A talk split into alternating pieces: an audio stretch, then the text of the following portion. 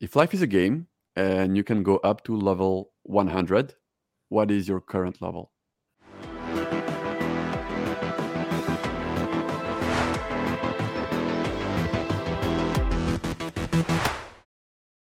Hello, friends, and welcome to a new interviews of a series with key leaders and key opinion leaders in our industry, Web3 gaming, metaverse, and guilds.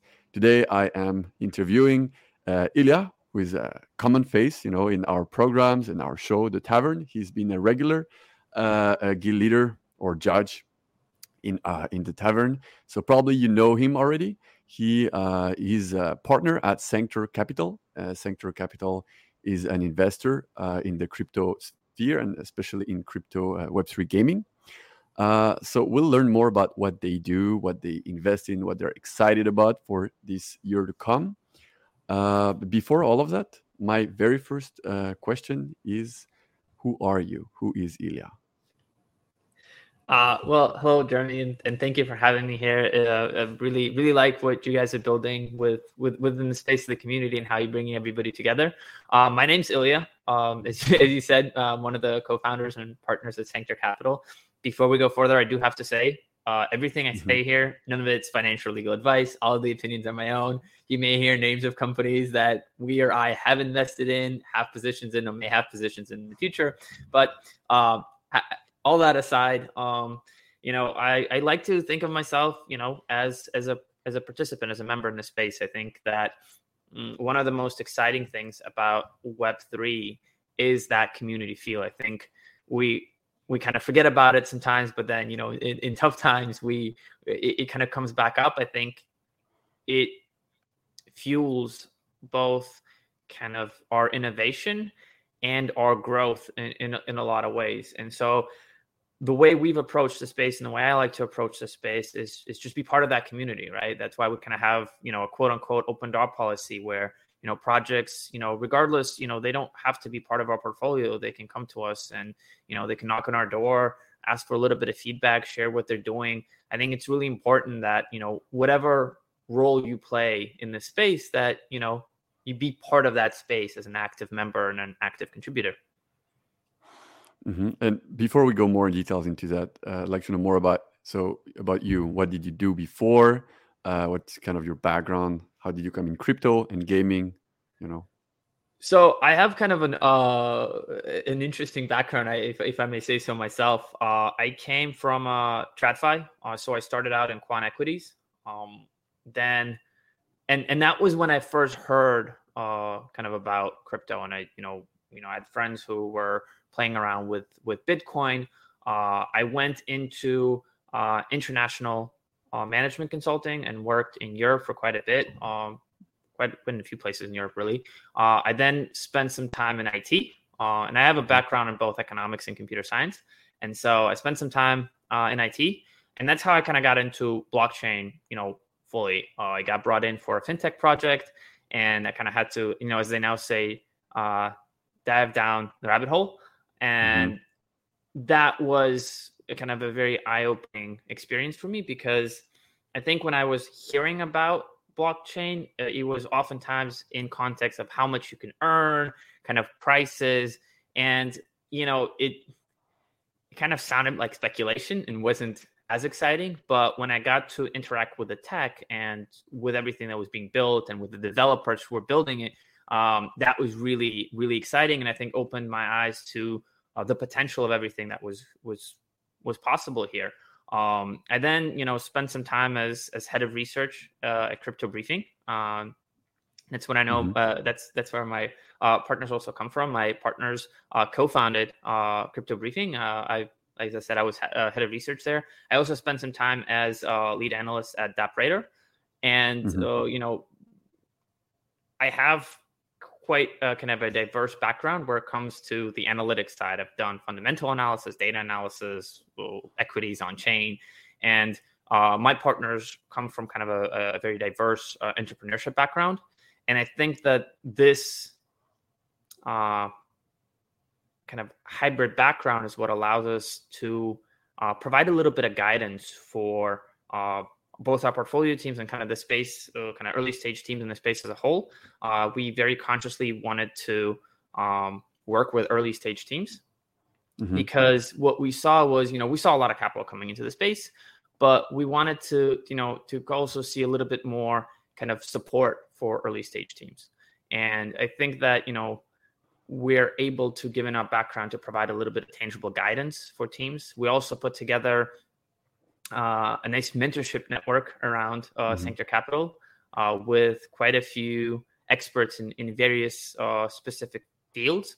And so we're kind of also uh, able to, to, to utilize uh, their their expertise and their knowledge. Um, and I think that's that's incredibly important. I think that comes back to kind of that community aspect, you know, being able to to to lean on different um, experts and different participants, no matter kind of how far uh, or, or, how far they are.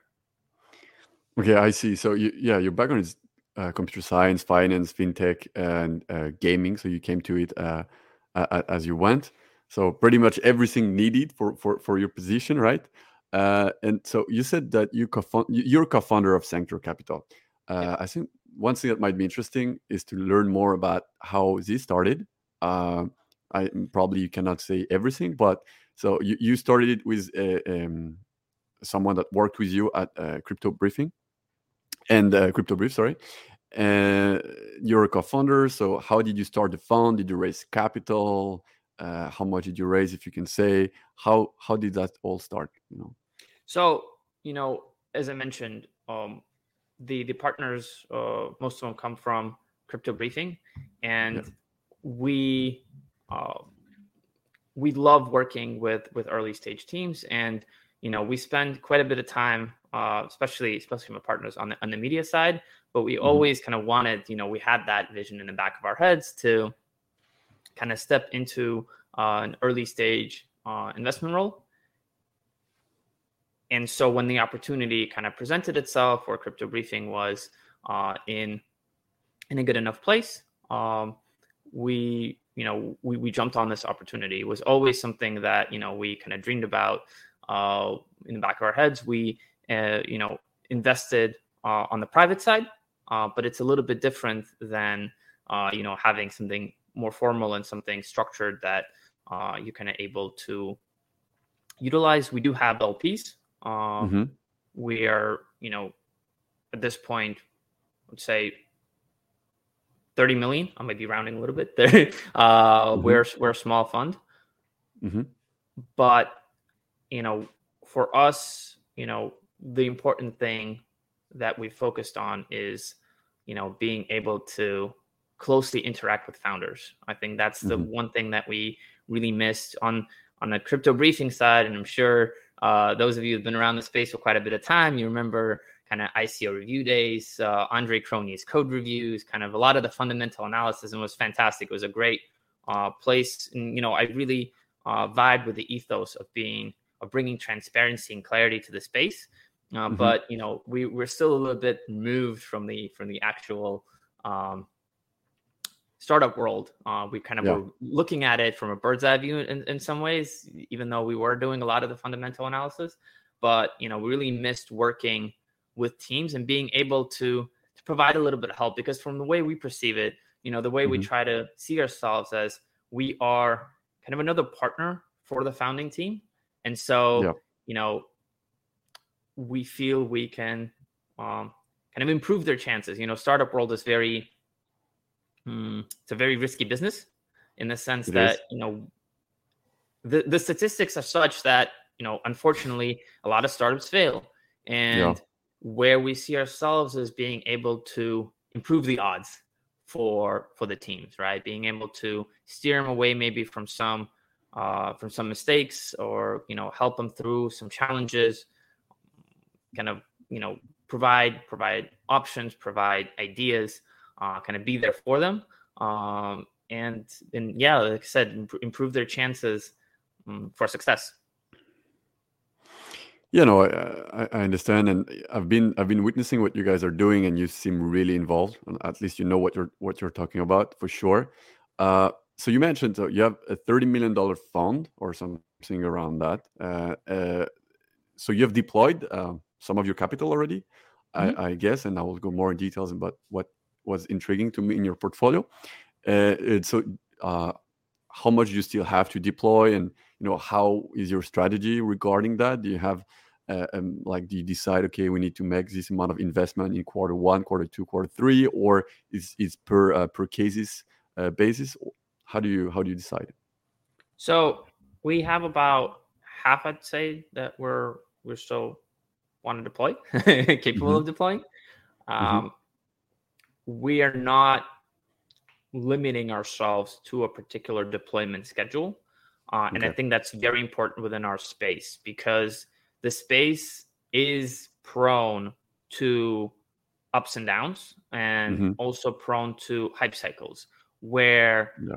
um, valuations and product quality doesn't necessarily go together uh, as mm-hmm. often and so we don't want to be in a position where we have to deploy because well we must deploy um, or we are forcing ourselves to deploy in a particular schedule what we look for is fantastic teams mm-hmm. and you know we have the ability the way we're structured to be patient um you know sometimes you know we, we might deploy you know on one project in a given time scale another time do three it's it's a matter yeah. of uh, doing research and uh, finding the right teams and being able to help them out right um it's not um, we're, we're, we're, trying we and that's kind of one of the benefits of having of being kind of on the smaller side where it comes to fund size.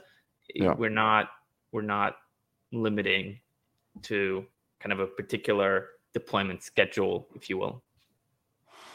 Yeah so and you're among the first investors like very early you come in with projects. So you you write checks uh, like uh, from i don't know 500k to 1 million 2 million dollars? What is uh, 1.5 yep. 1.5 Okay, so and, and, you like to be the first investor or seed investor, so probably after an angel or something like that, but very early. Um, okay, so I've, I've looked a bit in your in your portfolio. I've, I've seen so different kind of projects. Mostly, I think mostly it's, it's gaming. It's your main uh, thesis, right? Crypto or Web three gaming. So the way we're we're doing, and if you look at our portfolio, um, it's not necessarily what you would expect from a metaverse and gaming focused um, yeah. entity because the way we define it is on a vertical scale, right? So mm-hmm. we say metaverse and gaming is is kind of a layer thing. Uh, on the bottom, you have infrastructure, right? All of the yeah. things that you need for for metaverse to function. And so we've you know we've deployed and we continue to deploy into infrastructure. Uh, mm-hmm. You know things like distributed storage, distributed computation, uh, things even like CDNs, RPCs, things that you know may not sound as exciting when you think about games, but that mm-hmm. are critical to yeah. functionality of those games, uh, especially as we kind of delve further into the distributed future. Uh, we look at you know creator platforms because uh, you know for us, uh, you know we see the digital universe is made up of content, right? Like that's content's king, and so we do look at, at, at those things. Um, we'll look at you know games themselves, uh, mm-hmm. where uh, you know where the you know because we look at games as kind of individual worlds within that digital universe, right? And so uh, we're quite excited about what, uh, uh, quite a few of the gaming worlds, and as we're seeing the space develop and the type of teams that are coming in, it's it's becoming more and more exciting. But then there's also things uh, like distribution, tooling, publishing. Mm-hmm. There's quite a few things on that vertical scale, and so we're trying to and build a portfolio with that full vertical in mind in such that in such a way that creates kind of very nice internal synergies as well. Okay i see. Uh, and so one thing that might be interesting as well is uh, from from for many builders perspective is that okay you so you come in you invest as an early stage investors you're gonna put a lot of effort and work into into helping the the company you know take off. So you invest in equity uh, and also sometimes a mix with tokens and even NFTs. Uh, so mm-hmm. b- before discussing more in detail these investment vehicles, uh, I'd like to know. Um, so w- when you do that, do you, how, how is this uh, structured exactly? You know, so do you if, if it's a gaming project, they're probably going to have token and NFT mm-hmm. Uh, and equity. So do you always require to have all elements into one deal, or how do you do it? So it, it's a very kind of company deal specific process, but on mm-hmm. general terms, it always comes down to the team. And I'll, try to kind of explain that.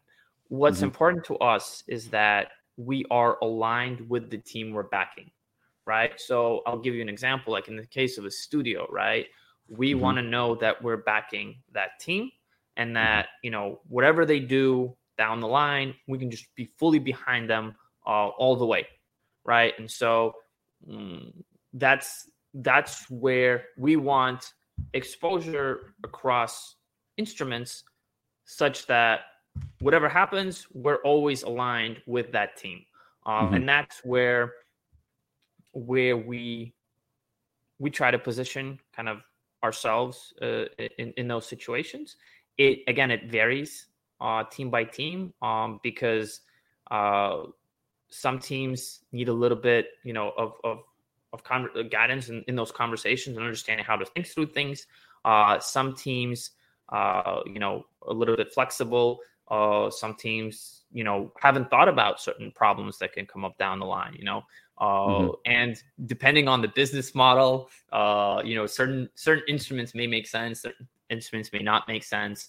Uh, you know, it's for you know, so it's it's very case specific but the mm-hmm. guiding principle is always we need to be fully aligned with the team we're backing and as it may scare you know some projects or even their community when VCs are involved you're always thinking okay so how much is they get what is their unlock schedule what is their exit strategy so i saw in your portfolio i was especially interested in guilds obviously mm-hmm. and uh, so i saw you have different uh, uh, i didn't know actually you had uh, ygg uh, you invest in ygg you have a uh, Indonesian guild, I think. Uh, I forgot the name. RQ, Q, something like that. Yeah, RQ. You have Ancient Eight, which is a, a, a Vietnamese guild. So, uh, what what is and maybe what was because maybe it has changed. What was your thesis regarding uh, guilds, mm-hmm. And why did you decide to make investment into guild are specific to a special region? You know, Philippines, Indonesia, uh, Vietnam. Uh, we also we also went into Europe as well. We have a AMG uh, that's uh, in uh, focuses on Central and Eastern Europe. I think so. One, this is kind of a dynamic space, and so guilds themselves, you know, are constantly changing and evolving. But I think the way we look at it is guilds facilitate um, user onboarding and user mm-hmm. gamer interactions. Um, yes, I think there's, especially for traditional gamers, when they first hear guild, their initial thoughts are not representative of what guilds in Web3 currently are. But I yeah. think there is kind of uh, a similar ethos in that they are acting as facilitators of both uh, kind of gamer traffic and uh, economic kind of capital traffic. Now, we have seen that with uh, kind of play to earn going kind of up and then going down, that you know guilds are now trying to kind of find their place, and different guilds have a different strategy for that. But we have seen that the strong guilds are mm-hmm. um, kind of finding their finding their footing in this kind of new new new space uh, as it again as it evolves. So so do they. Uh, but I think the core principle uh, is still there, where they are they are facilitators, and we do see that the space is still very fractured, and they are kind of you know we see that with traditional games. You know, there's there are localizations and there are kind of core yeah. uh, you know ideas, principles, mm, kind of certain things that are specific to a given region, and so being able to uh, access those gaming communities, I think, is really important uh, for any game uh, looking to uh, come into the space. Now, while right now we're starting to hear, and I think this is great that you know games are looking at uh, you know the bigger, the broader traditional gaming market, and so people aren't looking at Web three gamers, and I think that's smart. Mm-hmm. We should stop calling you know Web two gamers, Web three gamers. You know, gamers are gamers, um, and so I think that's smart. But still, at the same time, we do have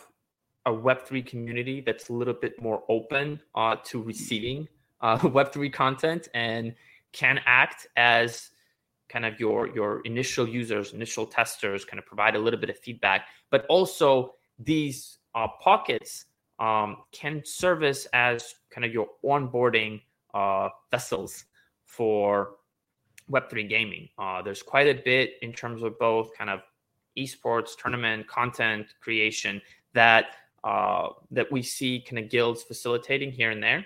Uh, there's quite mm-hmm. a bit of things that still need to be, let's say, uh, developed, uh, things that need to be improved that we see kind of guilds understanding and, and, and, and working on because of how close they are with gamers and mm-hmm. being able to uh, have a representative, uh, kind of a guild representative in all of these key regions, I think mm-hmm. is uh, quite useful, uh, both uh, kind of for our gaming teams and our portfolio as a whole. Um, mm-hmm. And that, that that's how we're currently approaching it, I would say. So is this part of your value proposition also as an investor for a game? You say, okay, we have guilds that can onboard users from all the different regions, and that is something that you can leverage uh, when you say, okay, so we're gonna we're gonna invest in this game, and we will be able to connect you with these guilds, and you know, onboard many many users for you. That gives you a lot of power. So maybe the, the, the guild is, of course, an investment that you're you're trying to, you know, maximize uh, um, return from in in a couple years, I believe. But it gives a lot of strength and power to your whole portfolio. I would I would caution with anybody who promises uh, certain things, right? Uh, yeah. There is, they definitely do strengthen what we're able to do in terms of um, kind of bridging, uh, mm-hmm. bridging communities uh, to games that we're looking to bring into our portfolio, and, and we're definitely kind of very, you know, very open and, and proud of uh, the the guilds that are uh, in our portfolio and what they've been building and you know capable of doing. Uh, I would caution against anybody who says, "Hey, we promise you to be able to mm-hmm. onboard mm-hmm. X number of users." Um, yeah. I'm very, I'm very concerned whenever like promises like this get made um, because it puts the guild team in an awkward position and puts you in an awkward position. Uh, yeah. We, you know, you never want to force a game onto a guild, right? Uh, you That's know, true. those those are you know our portfolio teams. We support them on we've you know pledged our support to them first. We don't want to they're not service providers to us in that sense you know? Uh, and so you know we do however you know rely on them also you know for certain you know understanding of kind of gamer gamer sentiment gamer realities right? You know mm-hmm. in the same sense that we see ourselves as part of their team we uh, we try to use their experience and their knowledge and their uh, their kind of understanding of realities to better mm-hmm. understand what makes sense when we're evaluating uh, teams, games, and so forth. I see. Uh, you've been, I mean, you're pretty involved with the whole a tournament space as well in crypto gaming. I remember you mentioned last time in the tavern episode that you believe that in 2023 there will be a tournament with a prize pool of seven figure or eight figure. I think you said seven. So you said bold uh, prediction, so I went bold because yeah, yeah, I liked it. That's the point, right? You just go bold, yeah. uh, and uh, I think that it's it's not. It, it's a little bit easier to be uh, skeptical of uh, of kind of what we'll do in the short term. So uh, I, I went bold. I don't know that we'll reach um, those heights quite yet. Um, but we we are quite excited about esports and mm-hmm. the potential for esports uh, within within the gaming space. I wouldn't classify esports as something that's hey, this is what it can do for Web three. I would more say that you know what Web three brings um, can unlock some of the potential of esports. Mm-hmm. Um, it's not a an easy journey because from from from kind of all of our conversation, everything we see, you know, esports teams, you know, have a you know, it's not an easy business. That's one. Uh, two, they require a certain level of uh, game quality and and, mm-hmm. and gaming type quality, right? Like it needs to be um, visually appealing in certain ways to their particular audiences.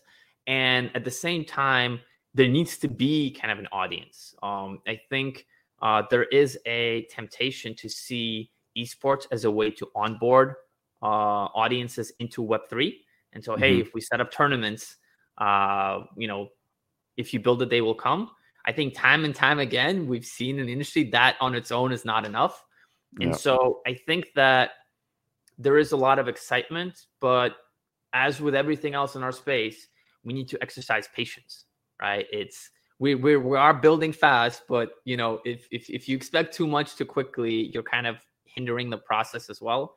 And so we do see uh, quite a bit of infrastructure being built. We do see the first tournaments being set up, uh, and and you know, there's quite a bit of engagement now. But mm-hmm. you know, we it's it's a bit of a, a stretch to say that hey, that you know, simply by having you know an esports tournament you know our next fps is you know going to start you know reaching call of duty uh yeah. you know level of audience uh you know i think we need to have more games that mm, are of that sort of a you know level of appeal and kind of are able to bring about their audiences and then what web3 kind of infrastructure brings will unlock some of the potential both in terms of kind of efficiency uh, mm-hmm. you know things like you know automated payouts, for instance, to uh, you know content creation potential. Uh, because you know as, as we always go back, you know to the concept, you know, metaverse is a digital universe. Everything in it is content, um, yeah. and I think that the the digital ownership component really unlocks uh, some potential for for user generated content. Really excited about UGC and what it can bring, and you know, esports. excuse me does does offer one avenue where where that can that can become pretty pretty incredible. Yeah, I mean, I, I agree with you. Even though we see that esports model is extremely challenged right now. I mean, the, the la- latest uh, IPO IPO's news from last year, you know, we're supposed to be excited, I've turned out pretty bad for esport, and uh, and everybody's questioning, you know, what's what's next? Is it a substantial uh, is it a sustainable business model? I, I, I, remember, I think Mark Cuban said as well that they invested in esports uh, uh, teams and they cannot see the monetization going right. So, you know, you, you think that Web3 in crypto can solve the esport problem before esport solves itself and saves itself? I think that Web3 should not be. I think I was looking at um, um, kind of summary charts uh, for mm-hmm. gaming mm-hmm. a little while back, and I saw web in blockchain as kind of a categorization of a business model. I think it was something like that, and I think that's kind of a, a fundamental issue with how Web two sees us and how we're positioning ourselves to kind of traditional traditional gaming audience. Mm-hmm. Uh, Web three is is should be at least part of the tech stack. It's not a business model. It can unlock business models, but mm-hmm. when you start looking at blockchain as a business model, that's when you start seeing things as, hey, you know, we're gonna you're gonna introduce blockchain and try to monetize off of that, right? Not of something that you know blockchain unlocks as a utility or as a functionality, but let's just monetize off of the token. You get a lot of uh, kind of challenging things uh, in the space because of, of that mm-hmm. particular approach. I think Web three can unlock quite a bit in terms of digital digital merchandise and digital asset creation. Uh, mm-hmm. We already see, you know, within the creator space, how um, the, the, the amount of interesting development within the fashion space, right? If you look at kind of traditional sports, there's quite a mm-hmm. bit of kind of engagement and and let's be frank, monetization off of you know attendance, off of merchandise sales, off of yeah. kind of a lot of you know items being sold, jerseys, bats, you know, basketballs, yeah. all of this stuff. With digital, uh, with digital space, right? With with esports, it's a little bit more challenging, right? If you buy yeah. kind of a, a, piece of digital merchandise, well, you know, what next, right? And so digital yeah. collectibles have value on its own, but I think as the metaverse gets built out, we can push it, right? If you can start, you know, if you get, you know, a, a jersey of your you know, favorite esports team you can start wearing it in a game, right? That pushes this a little bit, right? If you know mm-hmm. there's provenance attached to your you know assets, your tickets, it's another thing. More so, we're starting to see uh, digital events of bigger and bigger scale, right? You know, mm-hmm. we're you know we can definitely visualize now uh, the potential for esporting events where you're actually attending and you're you can vibe with that crowd and you know as as the metaverse grows the number of services that you know are synonymous with what we expect with let's say sporting events yeah. will grow and so there will be more there will be more kind of business model opportunities for mm-hmm. kind of both the esports teams and surrounding businesses around them but i think the metaverse needs to get there there's quite a bit of building both on the infrastructure side and the content side that needs to be made for us to be able to kind of actualize that reality. But I think Web3 does provide quite a bit of tooling and infrastructure for that reality to be possible. Okay. And um, I like your opinion on on uh, on three different projects that I think are currently leading the whole narrative in our industry and I don't think Axie is, is one of them, uh, at least for now. Right mm-hmm. now, I see we have a, a, like the top three that I feel, but that's from my perspective. The, all the content I follow and everything are a uh, Illuvium, mm-hmm. uh, Limit Break, and mm-hmm. uh, Bored Ape.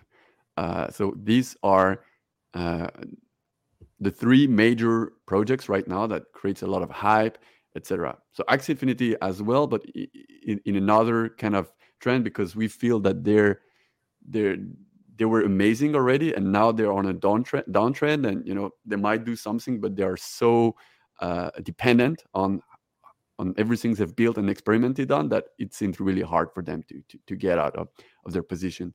But with three, so these three other projects, and they're mm-hmm. all taking a different approach, and I'm very excited by all of their approach. So do you agree with me or do you have another name or another opinion? I wouldn't take them off the list. Uh, i do think that they are quite bold in their approach mm-hmm. and uh, they have quite a quite a vision and i think that that's very important. They've been building you know in their particular directions um, for for quite some time. Um, i do think they're kind of all unified in, in the sense that it's kind of a you know let's build a community and then kind of build things for that community which mm-hmm. you know which has a lot of merit right you know you're you're building a product that your your your user base wants um i don't know that within the gaming space mm-hmm. that you can kind of have them be the representatives of what's happening right because they are mm-hmm. you know as big as their as big as their vision is it is still kind of niche in the sense of what the gaming what the broader gaming space represents right mm-hmm. for instance um you know we have seen especially towards the second half of last year kind of the call for you know a big fps title right mm-hmm. and what that means and how do we how do we find our you know as as a community how do we find our way to a big fps title right and uh, i think that you know a, a, few other names would pop up there right if you're looking at more kind of genre specific things right if you're looking at mobas and, and so forth um, mm-hmm. on the other spectrum i think uh, and it might be in kind of a contrarian view here uh, but i often hear Axie get discounted in conversations like this and mm-hmm. i like to bring it up yeah. Particularly because it gets discounted. Um, mm-hmm. Where Axie had an enormous number of challenges, um, I think what we see is Axie broke through and kind of try to validate a number of theses. And naturally, you know, first, I wouldn't say first to try, but they were the first to like take a big swing at it. Yeah. And so they, they were the first to really, you know, face those challenges. And others got to learn off of their off of their stumbles. Now, mm-hmm. at the same time, Sky Mavis, despite everything that happened, didn't go away and they've continued to build. And one of the things that has been quite interesting is their approach to a gaming ecosystem, right? What we see happening with the Axie Builder program, with kind of Ronin, uh, is that they're proving out little little theses or you know medium theses, right? For instance, you know we've seen quite a few blockchain ecosystems kind of start out with with DeFi, right? And that become mm-hmm. the hub, and then everything kind of builds around it.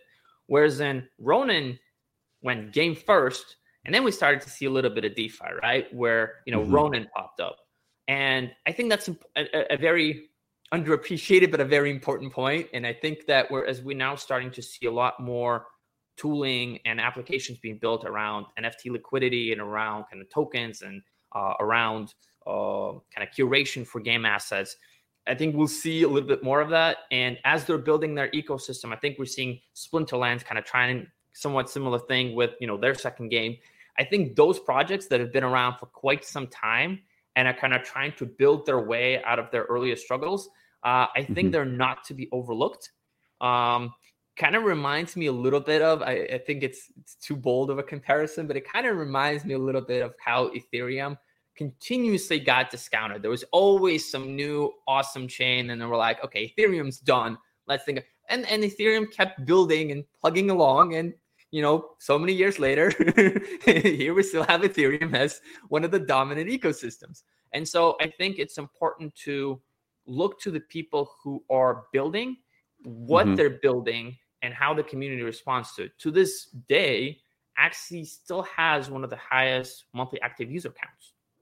Um, mm-hmm. And so when we're looking at game specific narratives, I think it's important to look at where the gamers are and mm-hmm. what they're responding to. I think that uh, the kind of the three names you've you've built are taking bold swings at kind of different community onboarding approaches. Mm-hmm. Um, and I think that's important, and I think that's huge, especially you know uh, when you know when we talk about uh, bored apes, right? When we're we're talking about those first big PFP communities that are starting to actualize into massive ecosystems, and what does that mm-hmm. mean for uh, kind of community engagement, content creation, how that morphs into something bigger? Uh, but mm-hmm. I wouldn't discount kind of those early teams that have stuck yeah. around and have continued building. Um, yeah. So I think for me, the narratives are, you know, if you're talking about kind of, um, I would say, ecosystem development mm-hmm. approach, uh, mm-hmm. I think those names that you said are definitely on the list. But I am very curious about people trying to actualize that interoperability approach where you have a multi-game ecosystem. We see a lot of that with uh, casuals and hyper casuals where you mm-hmm, know you start mm-hmm. to see kind of arcade like approaches but you know game you know game ecosystems where you'll have multiple you know fully formed kind of maybe mid-core games um, i think those will become very interesting because i think they'll be precursors to mm-hmm. kind of cross ip collaboration and kind of cross game kind of cross game ecosystem uh, collaboration. I think that was one of the things that people got excited about with gaming NFTs in the very beginning. You know, mm-hmm. if I have my assets here or my skins here, my persona here, kind of take it to another game. Um, mm-hmm. I think we sh- I think we have teams right now that are working on some of that stuff, and it might take some time, but I think those experiences are are quite important. And yeah, that's I guess, I guess that's that that's that's my, my my little caveat there. I guess. All right. All right, fair enough. So without without it being financial advice, if you had to be more bullish on one of the four projects, then which one would it be? Um, I think it's I think it's hard to bet against um Yuga Labs. Uh, uh I think that they have done so much right that with all of their challenges, you you have to respect kind of the track record at this point and you know you you like the fact that they have a bold vision you like the fact that they have so many so many things going uh, at the same time and they have been able to through through certain ups and downs to really capitalize and grow the community um, mm-hmm. and they've been able to leverage it um, in the right ways. Uh, you know, where it comes to you know testing certain hypotheses uh, or kind of galvanizing uh, certain uh, certain uh, happenings. It's uh, it's been very curious to see um, the broader uh, kind of metaverse vision. You know, whether we're not talking about Otherside, for instance, right? Mm-hmm. There's there's quite a bit of challenges involved there. That's a very bold that's a very bold swing, yeah. but given their track record and how much they've done right up to this point through all of the challenges the mm-hmm. industry has faced, you have to yeah. give them the benefit of the doubt. Um, and the ecosystem has grown big enough where yeah. they're almost, it feels like they're almost getting to the point where you can start seeing network effects, right? Yeah, They've been very. It's the biggest IP. It's the biggest IP that came out uh, in in the whole like crypto industry, metaverse, gaming, like it's a, NFT. It's the biggest IP. It's That's a legitimate incredible. IP. I think every almost every game talks about, hey, we're gonna have an IP and we're gonna do we're gonna do X, yeah. Y, Z with it. Easier said than done for sure. These guys have actually gotten to a point where this is a legitimately yeah. valuable IP, uh, and they're doing things with it. Right? They have not, you know, is quote unquote rested on their laurels. They're they're they're mm-hmm. pushing the envelope continuously I, I think anybody in this space, you want to see them succeed because this mm-hmm. is this is the point where you know, yeah. you know, as they succeed, we're all succeed type of thing. Mm-hmm. So, um, you know, if if I had to pick one of the four, uh, I think I would uh, definitely Yuga Labs is not investment advice, but Yuga Labs is definitely one to watch. Okay, perfect. Uh, okay, I have two last questions. Uh, one is uh, if you have you have one line, one sentence to describe to us so far the best tokenomics you think would work for Web3 game in one sentence. I think the way I would phrase it is the best economies are adaptable, dynamic economies. Um, and mm-hmm. I'll, I'll try to explain that that that sentence right now. As we go to the biggest difference for me from going from a traditional gaming economy to an open economy is who has control.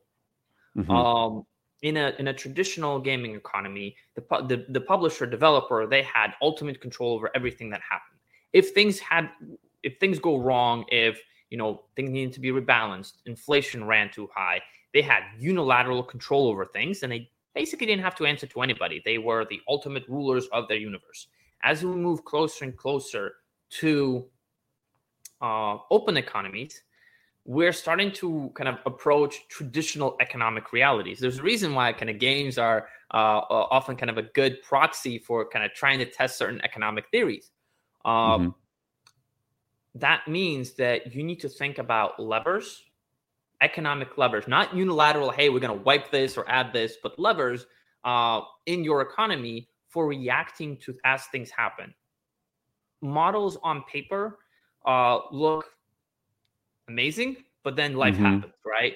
And yeah. so, really, the economies to me that are uh, most functional are the ones that you know founders think about levers mm-hmm. ahead of time, where they they're able to react to the realities of what they're seeing, right? Where these these models are adjustable, right? If you if you think about you know a lot a lot of these kind of management approaches is starting to get more and more compared to kind of the Federal Reserve, central banks, um, and and they have levers.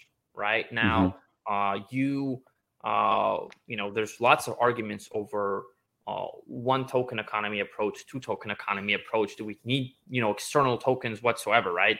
Um, mm-hmm. But at the end of the day, if something is hard set and you're in an open economy reality where the publisher no longer has the unilateral ability to just reset, redo, re- reshuffle as as they see fit, um, mm-hmm. and you don't have those levers built in, I think it's going to be challenging, right? I think from that perspective, games need to look to uh, kind of the experience of early kind of blockchains, and there's mm-hmm. been a lot of work uh, kind of done and written around uh, DAO governance and kind of managing complex ecosystems. Uh, there's a lot work to still be done, but I think ultimately we need to stop thinking about kind of game economies in a in a static way. Uh, they're they're dynamic. Yeah. Li- the world's a dynamic living organism. The That's economies true. need to reflect that.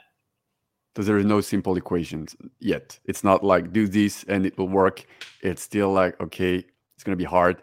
you need to need to adapt. And and would you say like the best advice is do not do things that will uh, like stay forever. Do not uh, put yourself in a situation where you cannot come back and you're just doomed because of your of your tokenomics. How would you say like keep keep uh, the dynamic and you know adaptability? The, the importance is there there are equations, right? Math is mm-hmm. still math, but the mm-hmm. importance mm-hmm. is to understand the variables and mm-hmm. how these variables respond to uh, to different kind of stimuli, right? And so what do you do to affect every individual variable and how does that affect the outcome of your equation right yeah. and i think that's that's the most important thing do not do not assume that things will play out as you've written it into your model mm-hmm. right like assume the unexpected right and how can you react to to different occurrences uh, I think that you know, as as we move further down the line, and we have interconnected worlds, right? There's quite a, mm-hmm. quite a bit being built around interoperability. I think we may see world uh, situations where you know an asset in your game is being mined in another game, mm-hmm. right? And you need to understand exchange rates, right, for between different worlds, and how do you affect that? And you won't be able to unilaterally wipe something uh, or or inflate something because it will affect another game, right? You may see currency wars between gaming worlds. Um, and I think that, you know, I think that's maybe I, I, wouldn't expect that to happen in the next few months. Uh, mm-hmm. I wouldn't maybe expect that to happen even this year. But I think that the games that, and we're hearing that, right? Games building for decades, for, you know, they want these games to be massive living organisms. Well, you have to build the foundational components. And the economic health of a world is is one of its kind of foundational components you mm-hmm. need to build it so that it can evolve with the world and your and your founder vision okay fantastic uh, i will ask you my very last question it's one question i call the meta question i'm asking it to every single person i interview here uh, and it's the following um, if life is a game and you can go up to level 100 what is your current level I'm gonna go with my age and kind of go with like around 30. Uh, and that's kind of in the hope where I can still kind of grow and develop. I really hope that I have not peaked and mm-hmm. that there is still a lot of room to grow. And uh, I, you know, every day that you know I get to, you know, interact with our amazing founders and kind of with this space as a whole, every day is learning. Mm-hmm. And I think that's one of the exciting things that draws people to this space in particular. Every day you're learning. Um, and I hope I got a lot more learning to do and that I have not peaked. So Fair uh, enough. I, I, hope I'm somewhere still at the at, at the beginning. All right. So level level 30 and uh, how do you win the game? Um I, th- I think this is one of those games where you just you got to keep surviving. Uh, this is you know okay. it's you. I like, I like this the, the, the, goal is not to die. uh, if, not to die. Okay. I take it. Interesting. Interesting. So not to die ever or not I mean, to die soon? We uh as, as, given the realities of our game right now, I think the mm-hmm. goal is to survive as long as you can. Uh mm-hmm. and ultimately, you know, if if I'm being less selfish here, uh to to to provide as much you know to do as much good in, in that yeah. abstract you know whatever that means to you way to as many people as you can around you. Uh, I think that's um, it's not. Sometimes we struggle. Sometimes people around us struggle, and I think that mm-hmm. you know it's it's part of the good the good side of the human nature. We were able yeah. to, and we have the intrinsic desire, I think, to help others around us.